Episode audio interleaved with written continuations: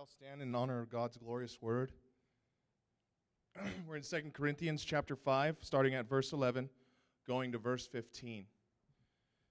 Therefore, knowing the fear of the Lord, we persuade men, but we are made manifest to God, and I hope that we are made manifest also in your consciences. We are not again commending ourselves to you, but are giving you an occasion to be proud of us so that you will have an answer for those who take pride in appearance and not in heart. For if we are beside ourselves, it is for God. If we are of sound mind, it is for you. For the love of Christ controls us, having concluded this, that one died for all, therefore all died. And he died for all, so that they who live might no longer live for themselves but for him who died and rose again on their behalf. Well, amen. You guys may be seated.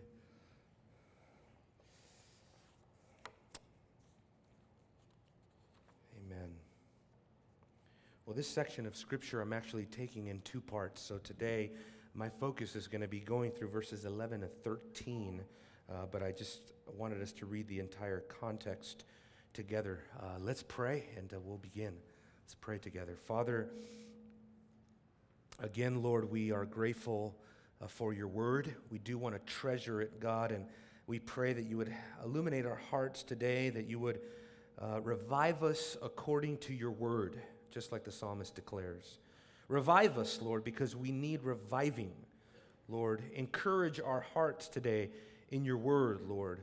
Give life to our souls today, God, through your word and cause us to know you in a deeper and better way, God. Help us to appreciate all that your word declares. And we're so grateful, Lord, for the, the whole uh, counsel of God today. We're so grateful, Lord, for everything that your word declares. Uh, Lord, whether in season or out of season, whether it's convenient or not convenient, Lord, help us to cherish your word. Help us to love all of its parts all of its truths. Help us to revel and relish in the revelation that you have given us in the Holy Scriptures. Father, I pray for your people today that, uh, Lord, you would grant us understanding. I pray for your people today that you would grant us ears to hear. Help us to hear, Lord, what your word is saying.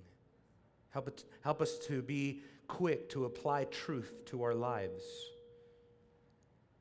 and not to hesitate, Lord, uh, regarding your truth. Help us not to hesitate regarding the application of your truth, but help us to be those who are sensitive to the Spirit of the living God and knowing where and how we are to apply this to our hearts. Lord, thank you. We bless your name. It's in Christ's name we pray. Amen. Amen. Well, I just begun uh, reading uh, the massive two volume uh, work of Arnold Dallimore, his biography of George Whitefield. And uh, it's kind of daunting because two big books, you know, just about one man. and, uh, but I just have undertaken to, to read that because I'm fascinated by George Whitefield. Uh, as you know, I love to do open air preacher, preaching. Whitefield was an open air preaching. I don't think I'll ever be an open air preacher like Whitefield, but I want to learn from the best. And so I've just started reading that, that wonderful, wonderful book. And the amazing thing that captured me was I came across a familiar quote at the end of the introduction of Dallimore's book. Arnold Dallimore was writing, oh, about, uh, uh, I don't know, several decades ago. Uh, he, he really was writing in the early, earlier part of the 20th century. But after looking at Whitefield's life, his whole, spanning the whole uh, panoply of his works and his life and his ministry, all of his open air preaching, all his evangelism and his sermon, it left him with this impression that what Dallimore was looking for in future years was for God to raise up other preachers like what he found in the life of Whitefield. And I want to read you something that he said. This is what he was yearning for, that God would one day do this. He says, Yea, that we shall see the great head of the church once more bring into being a special instrument of revival. that he will again raise up unto himself certain young men whom he will use in this glorious employ. And what manner of men will they be? Men mighty in the scriptures, their lives dominated by a sense of the greatness and the majesty and the holiness of God, and in their minds and their hearts, aglow with the great truths of the doctrines of grace. They will be men who have learned what it is to die to self, to human aims, and to personal ambitions. Men who are willing to be fools for Christ's sake who will bear reproach and falsehood, who will labor and suffer, and whose supreme desire will be not to gain the earth's accolades, but to win the Master's approbation when they appear before his awesome judgment seat. They will be men who will preach with broken hearts and with tear filled eyes, and upon whose ministries God will grant an extraordinary effusion of the Holy Spirit, and who will witness signs and wonders following in the transformation of multitudes of human lives. And I thought, wow, that was so well put. And certainly, if Whitefield was that type of a preacher, the Apostle Paul, even more so, was that type of that type of a preacher, fool, willing to be fools for Christ's sake, willing to bear reproach and falsehood, to labor and to suffer, and whose only desire is to win the master's approbation, his approval before his great judgment seat. And we just looked at that in this text right here. And so, what I want to look at today is uh, in the reality that Paul is talking about here and everything that he's led up to this point. You remember back in verse 10 of chapter 5, the Apostle Paul left us with an incredible impression of the great judgment seat of Christ and what that would mean. Let me read it to you again. He says, For we must all appear before the judgment seat of Christ, so that each one may be recompensed for his deeds in the body, according to what he has done, whether good or bad. And so, with that knowledge, with that reverence, with that fear, with that awe, that understanding that one day Paul would stand before God's great judgment, before Christ's bema seat of judgment, literally the Apostle Paul begins to give now various qualities that distinguishes his ministry to the church. And there are three that I want to capitalize on fear, reputation, and concern. The first one is fear.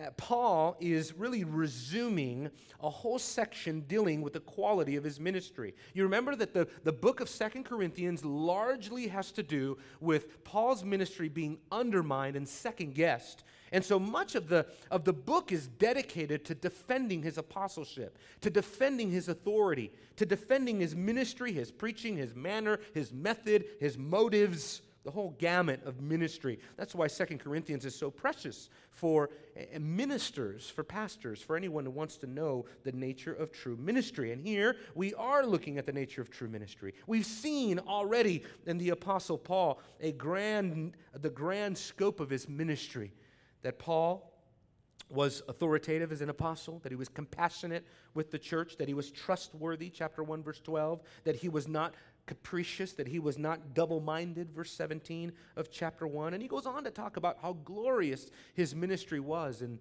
chapter 3 in the new, as a new covenant minister. And here then he resumes talking about the ministry. And then notice how he is motivated to proceed. Verse 11, he says, Therefore, knowing the fear of the Lord, we persuade men knowing the fear of the Lord. See, that was what dominated Paul's mind, his mentality, his perspective in the ministry was not so much trying to fear man or the fear of man or trying to be a man pleaser, but first and foremost, Paul's desire was rooted in a fear of God, a healthy fear of God. And boy, I tell you, right now, we live in a society where the fear of God is almost, uh, to some people, speaks of spiritual abuse of some sort. You start talking about the fear of God, and people will warn you, oh, don't talk about that. It's much easier to talk to people about the love of God. Why would you want to scare people away with the fear of God, after all? Don't you know that the love of God is much easier to swallow? Don't you know that the love of God is much easier to hear? Why, you, why would you scare anybody, anybody away with the fear of God? And the reason why, of course, is because God is to be feared. There is no way around it. As a matter of fact, the great Puritan Thomas Adams, he said, No man more truly loves God than he that is most fearful to offend him. See, it's the fear of God that produces holiness. It's the fear of God that produces holiness in his ministers. And scripture everywhere teaches that the fear of the Lord is exactly what Psalm 119 declares. The fear of the Lord is pure, it is clean fear. It is not the fear of a monster. It is not the fear of a vindictive, malicious, cosmic monster of some sort, but it's the fear of a God who is so brilliantly holy. It is the fear of a God who is so infinitely righteous, before whom we in our own righteousness can never survive. We would never make it.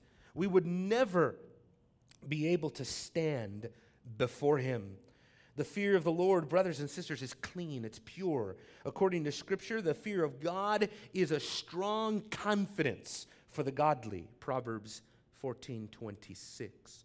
In Proverbs 14 27, it says, The fear of the Lord is a fountain of life, and it keeps one from the snares of death. When Israel, or rather Judah, was going astray, uh, actually, Israel, yes, when Israel was going astray, uh, Isaiah warned them with the fear of God, and he, he tried to convince them that, that it was good to fear God because the fear of God would lead to the blessing of God. It would lead to the treasures of God's covenant blessings. Listen to what Isaiah says. He says, And he will be a stability for your times, God, a wealth of salvation, wisdom, and knowledge. He says, The fear of the Lord is his treasure. I like that. The fear of the Lord is God's treasure for his people. That is, in other words, what they are to value. That is what they are to prize. That is what they ought to esteem. They ought to fear God. Yes, they ought to fear God, that God is able to judge, that God is able to cast into hell. Always surprises me when people tell me, don't talk about the fear of God. You'll just turn people away, don't you see? Uh, just the other night, I saw a video with uh, Todd Friel uh, doing some witnessing out somewhere. I don't know, he was out there somewhere. And there was a Christian, a, a, girl claimed to be a Christian, and she came up to a microphone that he had set up there, and with tears, she started crying and weeping, begging Todd to stop telling people to repent, to stop telling people about the judgment of God because you're pushing them away from Jesus. But you see, my dear friends, is that the fear of the Lord is the beginning of wisdom, is the beginning of knowledge. It's where sinners will, be, will become instructed as to how they can gain eternal life.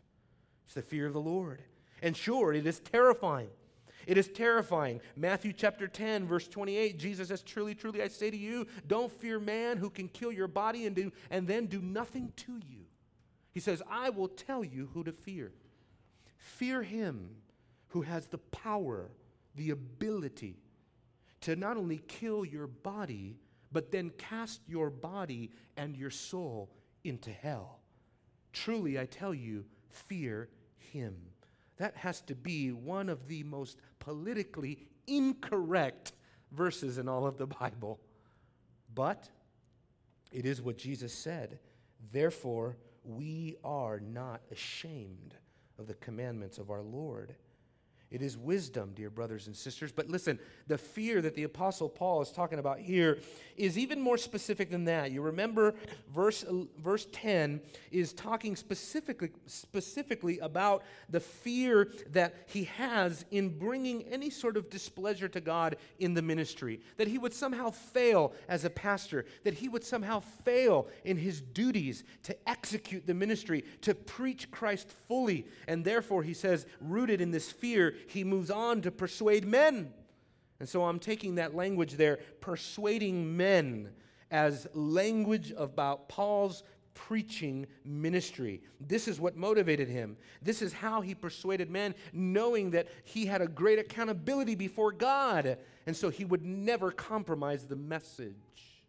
These folks, churches, pastors, people all over who are looking for alternative ways to reach the sinner by concealing and hiding the fear of God from them are going to have their works burn up like chaff because it's not the way that God meant it to be. Because when you don't reveal the fear of God, when you don't tell people about the fear of the Lord, that means that you don't fear the Lord because you won't do what he says.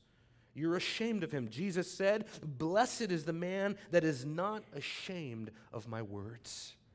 Amen. Blessed is he who does not stumble at my words, who doesn't take offense at me, Jesus would say. And so, for the Apostle Paul, I think it's obvious, but it should be noted that for the Apostle Paul, fear did not paralyze him. You see that? He had a fear of God, but the fear of God that he had moved him to action. It moved him to persuade people. It moved him to persuade men, to beseech men, to preach to men, to engage in the ministry of the gospel.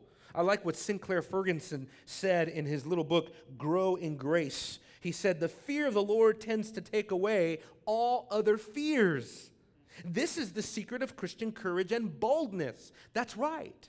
Because if we fear God more than we fear man, we will not be afraid to warn man. We will not be afraid to persuade men. And what is this persuasion about? This is now the, the content, we could say, of his persuasion. Well, the persuasion he's talking about is the, the preaching of the gospel, persuading men with the gospel. And of course, to see this, turn with me to 1 Corinthians chapter 2. But you can find this word to persuade, this Greek word is peitho, which you can find it throughout the book of Acts, talking about the preaching ministry of the Apostle Paul and how that he went here and he went there. He went to the synagogue, he went to Athens, he went all over the place persuading people. And how did he persuade them? He persuaded them in this way. 1 Corinthians chapter 2 verses 1 through 5. A very familiar passage, but it's interesting because not only was it Paul's aim to persuade men with preaching Christ, but to preach Christ to the exclusion of anything else, so that nothing else could be that foundation upon which our faith would rest. Look at this. He says, And when I came to you, brethren, I did not come with superiority of speech or of wisdom, proclaiming to you the testimony of God. You see, because in Corinth in that day, oratory ability, uh, uh, uh, eloquent rhetoric was something that people in public would pride themselves on. To have fanciful oratory skills as they laid out perhaps their philosophy. But for Paul, he wasn't interested in being eloquent in that way. He wasn't interested in sounding philosophical according to the world's wisdom. But he says this, verse 2 uh, I determined to know nothing among you except Jesus Christ and Him crucified. That does not mean, by the way, that the Apostle Paul simply got up week after week or went into the town square, or as Acts chapter 17 says, he was in the marketplace daily, and all that he did was repeat over and over Christ crucified, Christ crucified, Christ crucified. He's saying in, in, a, in a kernel form, in a sort of summary fashion, he's saying that the whole entire message that he preached had to do with the message of who Jesus was, what he did, what he taught. It was a full orbed theological presentation of Jesus Christ.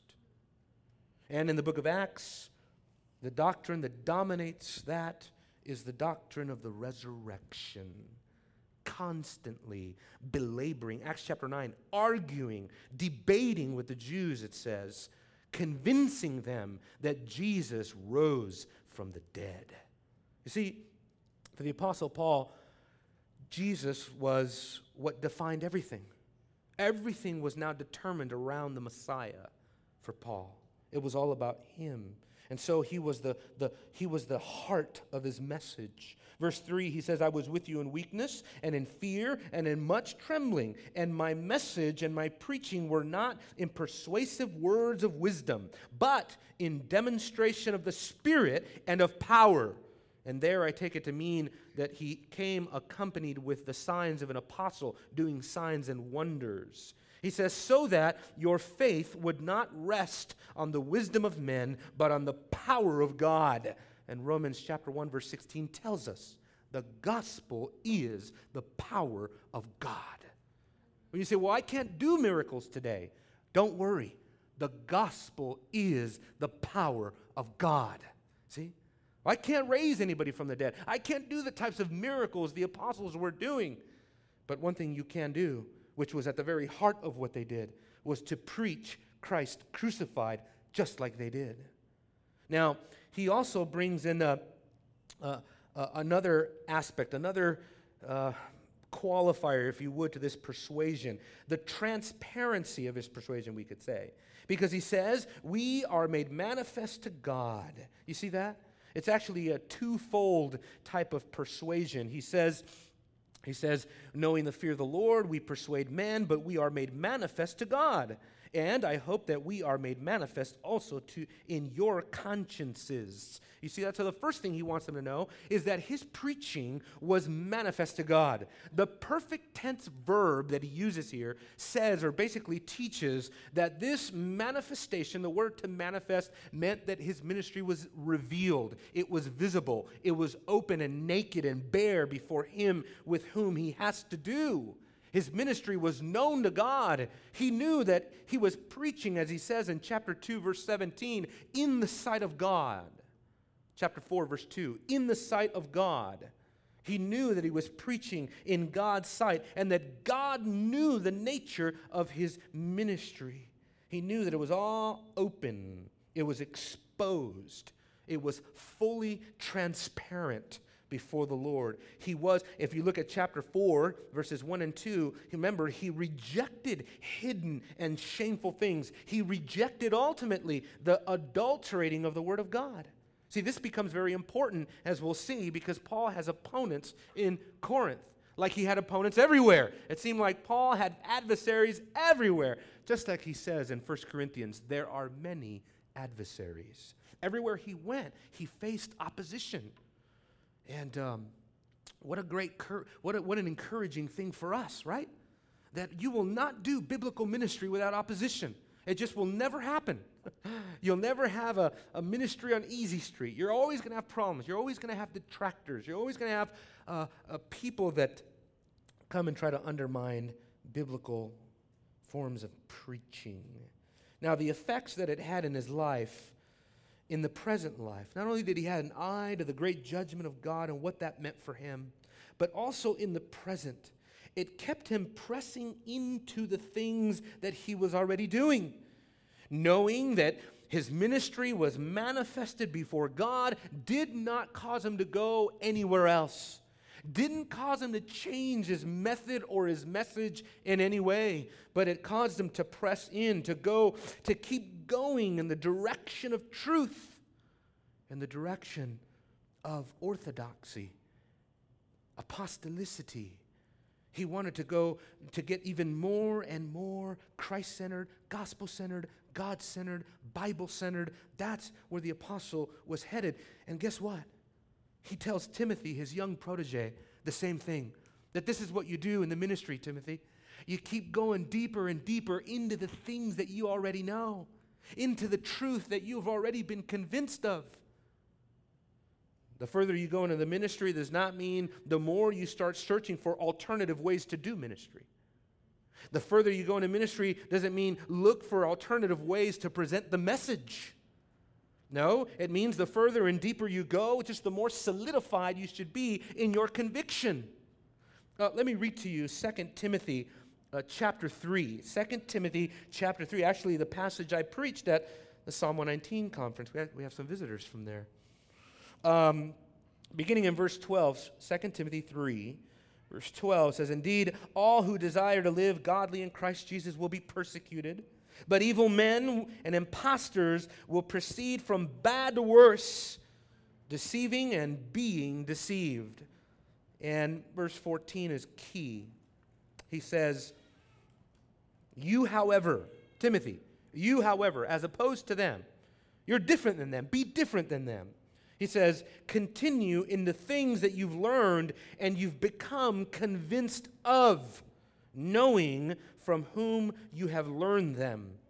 And that from childhood you have known the sacred writings. The Greek word there is graphe, which really should be translated scripture, the sacred scriptures which are able to give you the wisdom that leads to salvation through faith, which is in Christ Jesus. I mean, what other writings are going to give you that wisdom that leads to salvation? But the scriptures. So, Paul is also very eager to say that he had a transparent ministry, but he wants them to know that. He's not just manifest. Look at the text back in 2 Corinthians 5 11. He says, I, he says, Not only is he made manifest to God, but also, watch this, and I hope that we are made manifest also in your consciences.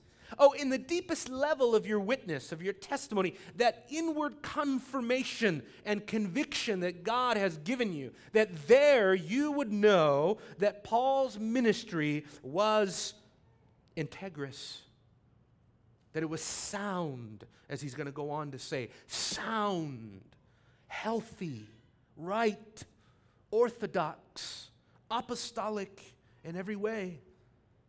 So he wants them to know that. He wants the church to see his manner, his motive, his purpose. So it's all about edifying the church. This was probably so hurtful for Paul, right? Here's a minister who's trying to get the church to understand the true nature of his motives before God and before the church, and constantly having to suffer being undermined by the church. Uh, as a matter of fact, he touches on this later in the book. 2 Corinthians 12 19, he says this. Uh, chapter 12 is another section where Paul resumes defending his ministry. And he says, All this time, you have been thinking that we are defending ourselves to you. Actually, it is in the sight of God that we have been speaking in Christ. You see that? And all for your upbuilding. The word edification, beloved. Isn't that an amazing text? He's saying, You think that what motivates me is that I'm trying to defend myself before you. He's saying, No, no, no, no, no. You have to understand that the deep, at the very bottom of my heart, the motive is that we speak in the sight of God in Christ. And we've looked at that sort of phraseology before. In the sight of God, meaning we're accountable to God. In God's presence, knowing the fear of the Lord, just like our text here says. In Christ means in the authority of Christ. In Christ's authority that He gave them to be apostles, which of course began by their personal union with Christ. But He says it's all for one reason it's for your upbuilding, it's for your edification. And then he ends it with the, the, the, the, um, the, the term of endearment, beloved. See, he loves them. He's not trying to pull wool over their heads. He's not trying to deceive them. He wants them to see it. He says, I hope that we are made manifest in your consciences. That is a serious desire, by the way. Paul is saying, look, exactly the way that God sees us, we want you to see us. We're manifest to God, and now our prayer, our heart is that we would be manifest to you as well. You see what fear, what the fear of the Lord produces. It produces integrity. It produces um, a, a, a, just a love for the church. It produces the right motives. It produces the right motives. The second thing, though, that it produces is a godly reputation. A true ministry before God will result in a godly reputation. Look at verse 12. He says, We're not again commending ourselves to you, but we are giving you an occasion to be proud of us, so that you will have an answer for those who take pride in appearance and not in heart. That's amazing. So, here, Paul sort of begins by giving us sort of a quick qualification, which, by the way, just in terms of ministry principles, this is kind of an obvious one, but an important one. that Paul would qualify his statements, clarify himself. There's nothing worse in the ministry than being misunderstood. Trust me, I've been there many times. But I thought you meant, no, I didn't mean that, you know? But I thought that when you said in Sunday school, you meant, no, let me explain to you what I meant, right? I wasn't uh, speaking against the Trinity, obviously, right? I, I had somebody um, tell me that once when I was teaching a class that I mentioned something about money, and they thought, well, we thought you guys were getting ready to go buy a million dollar building. I said, based on that statement that I made in Sunday school, it took me 10 seconds, you thought I was committing to a million dollar note? Now, let me clarify what I said. I wasn't talking about taking the church into debt, but you see how easy it is to be misunderstood. And so the Apostle Paul, always wanting to clarify himself. I mean, it's one thing to die the death of a thousand qualifications, right? If you're always having to clarify what you mean and what you say, and you're, you know, you can't make up your mind what you meant and what you were saying, well, that's a problem, and you're going to have a really hard time in ministry. But it is also another thing that we should qualify what we say. We shouldn't be afraid to clear up any misunderstandings. And the reason that Paul does this is he's saying, I'm actually giving you, it's actually not for ourselves. See, they thought, remember earlier in chapter 3, he was saying, Look, we're not concerned with letters of commendation. We're not concerned with getting people to write letters saying, Yeah, Paul's a good guy. He's a good apostle. He's a good minister. You can trust him. That is not where his integrity came from. His integrity was before the Lord. And so, in a similar way, Paul's saying, Look, it is not that we're commending ourselves, we're actually providing for you an occasion to be proud of us. The word literally means to boast, to boast. He's saying, We are giving you the platform upon which you can boast to who? He says, so that you will be able to answer. This is what the boasting is for. You will, you'll be able to answer or to reply. It's an interesting way that he phrases this. For those who take pride, see the play on words there between his what, what the pride he's concerned with and the pride that these people are concerned with. He's concerned for the church. That's where, that's where he wants to see pride and boasting is in the church for the right reasons. But he's saying these folks, those who take pride in what? Appearance and not in heart. Apparently, these opposed, these opponents of the Apostle Paul were concerned first and foremost with external appearance, with a show, with religiosity, whatever it might have been. They were concerned first and foremost for people to see their spirituality, to see some kind of external show, display of spirituality. And he says, as a matter of fact, they're not even concerned about the heart. You see the word heart there? That's really interesting because what does it mean in this context? They don't take pride in heart, he says. Well, I think that the, the word heart is functioning something like the term character or the term uh, uh, godliness or character or, or, you know, trying to find out what, what do they really care about. They don't care about this stuff going on in the heart. Paul, see, Paul cares about the conscience. They don't. That's a big problem. They care about appearance, which is really fascinating. And so these who I think are the same persons that you find back in chapter 2, verse 17. It was those who were peddling the word of God, the same people that you find in chapter 4. It was those who were adulterating the word of God. And then here you see the logical connection. If you're not concerned about sound doctrine, guess what? You probably won't be concerned about sound living either. If you don't have sound doctrine and you don't care about sound doctrine, then you probably don't have godly living either. One will follow the other. Your beliefs, your theology will, by necessity, affect how you live. Your orthodoxy will affect your practice, it would affect what goes on in your life. And so, Paul is very zealous to say that he does care about heart, he does care about character. It was Calvin who said, Wherever there is empty show, there is no sincerity and there is no integrity of heart. That's exactly what Paul is concerned with here.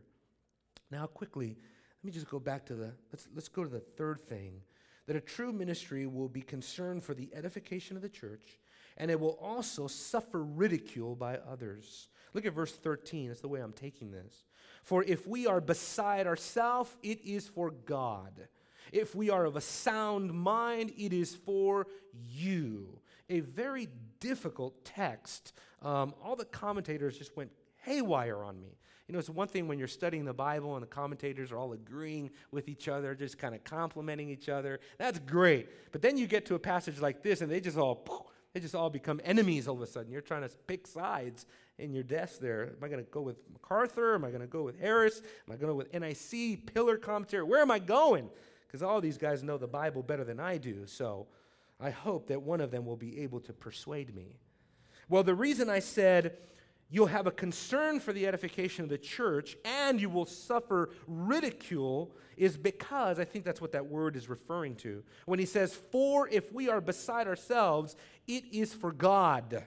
Now, what I, I don't agree with is the interpretation that what Paul is saying here is that being beside yourself meant something like speaking in tongues or engaged in charismatic activity of some sort, some sort of ecstatic state of mind and that's what's to God. I just don't think that fits the context very well here. The word is an interesting word because everywhere else in the New Testament, it always speaks of something other than the context that we have here. It talks about being amazed or being astonished. Well, Paul is not talking about being astonished here or amazed. So it boils down to two different things. Either he's talking about being beside himself because of some sort of ecstatic experience that he had in the spirit, like speaking in tongues or prophesying or something.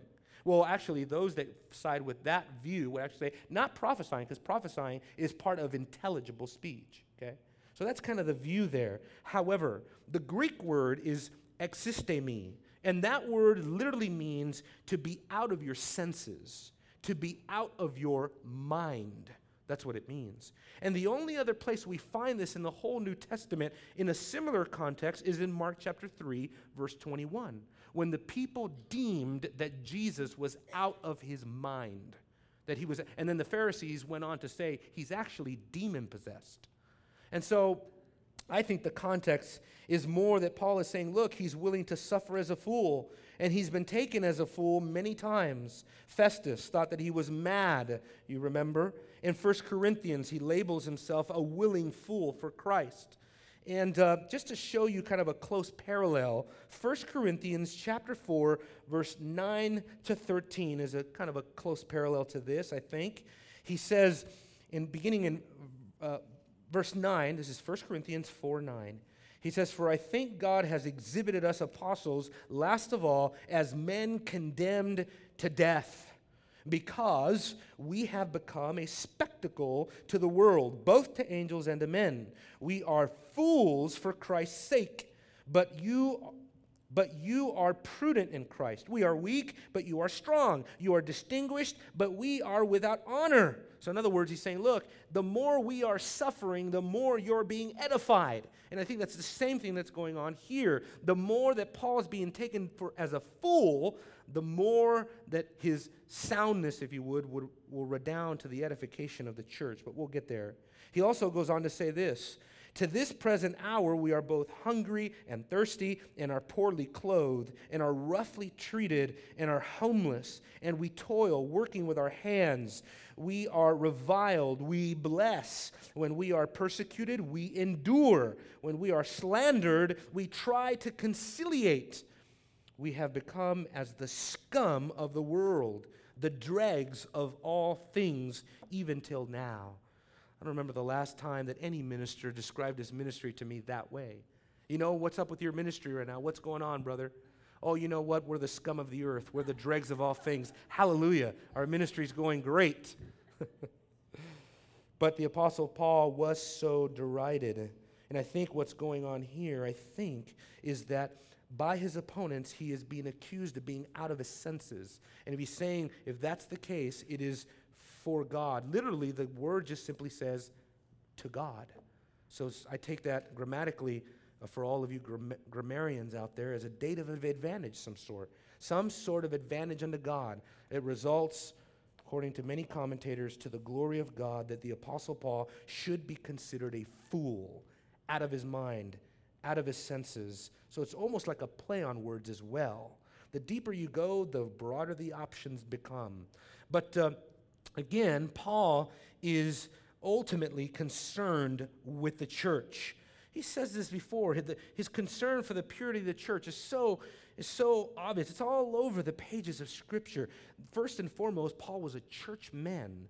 He loved the church. He was so committed to the church, it's convicting. He says in 2 Corinthians 11 1, he says, For I wish that you would bear with me a little foolishness. But indeed, you are bearing with me. See, there were some that were taking him for a fool.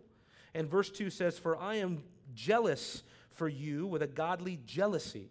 Actually, in verse 1, when he says foolishness, he's comparing their foolishness to him stepping out and, in a sense, partaking or, or, or, or, answering a fool according to their folly as they deserve by going on about his own uh, revelations and things. He says, I betrothed you to one husband, so that to Christ I might present you as a pure virgin.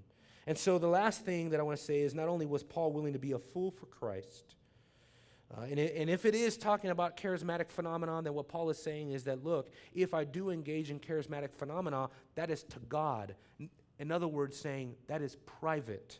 See, but I don't know how that how well that goes with uh, 1 Corinthians because in 1 Corinthians the charismatic phenomenons are supposed to go on in front of the church and they're supposed to be for the edification of the church, not so much in private. But it's a it's a difficult and debatable passage. But one thing is for sure is that his sanity was for the good of the church. That's another really interesting thing. The next word he uses is literally to think with wisdom. That's the word, sophroneo, to think with wisdom. So I say they were, they were taking him to be mad, to be thinking without wisdom. And he says, Look, if that's the way that we are to be taken, then it will be to the glory of God. But if we are sound mind, sound wisdom, then it is for you. In other words, it is for your advantage again. It's so amazing but that all of these things should, for us, really spell out what a true and biblical ministry should look like. A true and biblical ministry should produce confident evangelists who persuade God out of a fear of God. It should also produce cross centered and selfless ministers who seek above everything to be pleasing to God for the glory of God and will gladly suffer ridicule for the glory of God and for the good of the church. And so that their ultimate ambition, their ultimate aim, is the edification of the church the upbuilding of the church, the equipping of the church. After all, Ephesians chapter 4, verse 11 says that's the reason why God gave us ministers in the first place evangelists, pastors, teachers, is for the equipping of the saints, for the work of the ministry. And so I think that's what Paul is doing here. He's also, he's also in a sense, doing what Dallimore talks about in Whitefield's biography. There'll be those who will be willing to be fools for Christ's sake, who will bear reproach and falsehood, who will labor and suffer, whose supreme desire will not be to grow a big church, will not be to have a fancy building, will not be to excel in the latest technology, but it will be not for the earth's accolades, but only to win the master's approbation. And I tell you what, the older the minister gets, the more this should be true. The closer you get to the great and awful and terrible judgment seat of Christ, the more and more should be your singular passion, your singular focus to appear pleasing to Him. Because at that point, nobody else's judgment's going to matter. It's not going to matter how many books you sold. It's not going to matter how many people bought your sermons or your material or how much or how famous you got in the evangelical church. That's going to be sinking sand. The only thing that's going to matter is was I pleasing to my master? Did I gain his approbation and his approval in the life that I lived and in the ministry that I conducted? It's a high calling Beware, dear brothers, those of you who want, want ministry, want to preach, want to engage in pastoral ministry or ministry of any kind. It comes with a high price, it comes with great cost, it comes with great accountability, fear, and trembling. It is not this glorious, romanticist, you know, type of ministry that people paint. It oftentimes is accompanied with great fear and trembling because you want to be pleasing to God. You want to know that the things you're doing is pleasing to God.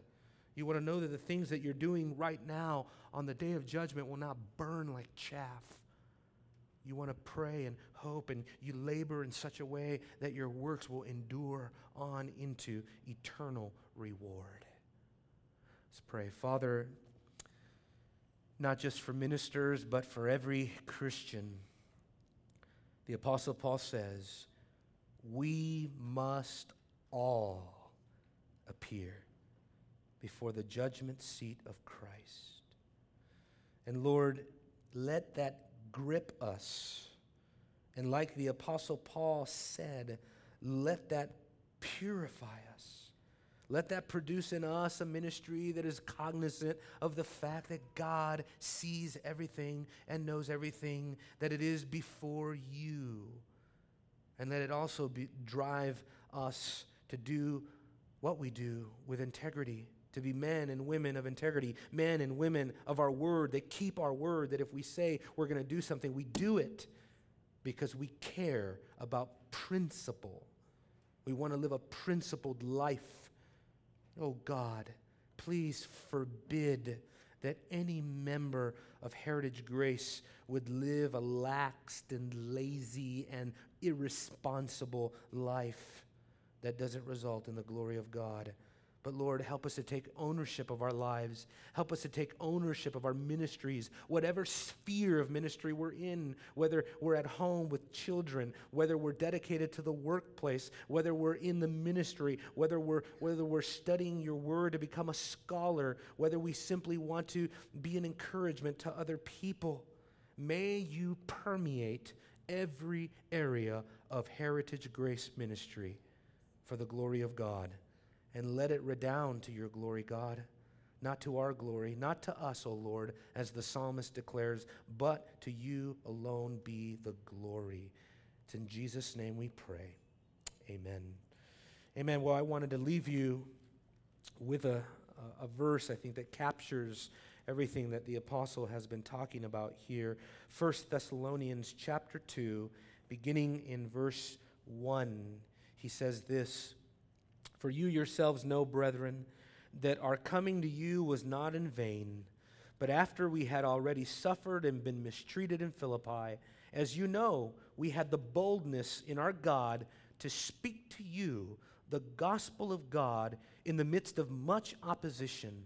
For our exhortation did not come from error or impurity or by deceit, but just as we have been approved by God to be entrusted with the gospel, so we speak, not as pleasing man, but God who examines our hearts.